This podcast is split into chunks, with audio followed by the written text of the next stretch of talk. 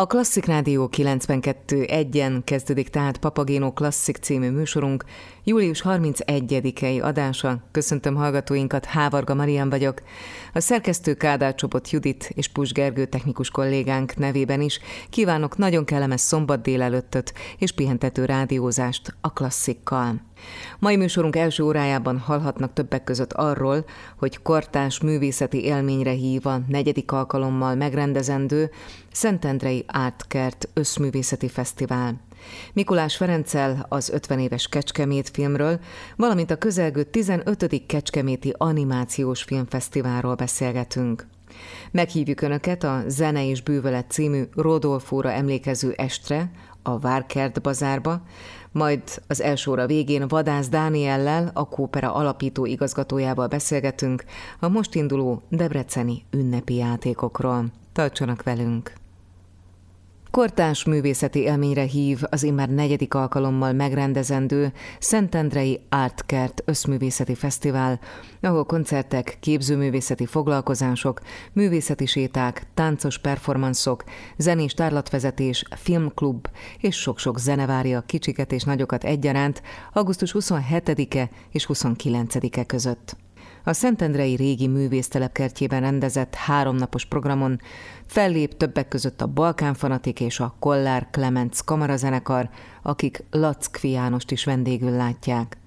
A fesztivál ideje alatt a művésztelep műtermeibe is bepillantást nyerhetünk, találkozhatunk a művészekkel, miközben számtalan foglalkozás közül választhatnak azok a művészetek iránt érdeklődők, akik maguk is megtapasztalnák az alkotói világ csodáit.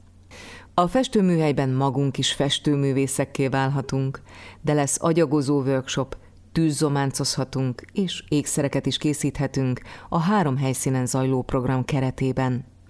A képzőművészet mellett más művészeti ágak képviselői is bemutatkoznak táncelőadásokon, koncerteken, filmvetítésen, színházi előadáson. Hat tárlat várja a látogatókat a szervező Mank Magyar Alkotóművészeti Közhasznú Nonprofit Kft. jóvoltából. Mátrai Erik helyspecifikus színreflex tér installációja mellett látható lesz a Szobrok a kertben című kiállítás, egy szabadtéri fotókiállítás a Pécsi József fotóművészeti ösztöndíjasok munkáival is, fiatal alkotók munkái Inktober címmel, egy kortás ékszer és képzőművészeti kiállítás, valamint a Kortás Köztér című program keretében kortás installációk kapnak helyet a Czóbel Parktól a Bizottság ligetig. A Mank jóvoltából a kortás vizuális művészetek fiatal generációjának legfrissebb munkái is láthatók majd a város ikonikus helyszínein, terein. Két tárlatvezetés is segít az izgalmas kiállítások megismerésében.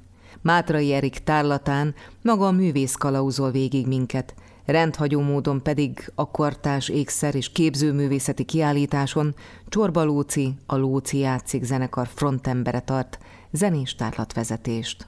Lesznek Szentendrét bejáró művészeti séták is, amelyek során várostörténeti érdekességek mellett az egykor itt élő és alkotó művészek alakjait is megidézik. A program csúcspontja a Szentendrei régi művésztelep felkeresése, ahol műteremlátogatás keretében személyesen is megismerhetjük az ott alkotó festőművészeket. Aknai Jánost, Baksai Józsefet, Bánföldi Zoltánt, Bereznai Pétert, Buhá Józsefet, Csáki Róbertet, Horváth Lóci Juditot, Knyihár Amarillát és Kriszbai Sándort. Kedves hallgatóink, 30 ország 370 alkotása látható a 15. Kecskeméti Animációs Filmfesztiválon augusztus 11-e és 15-e között.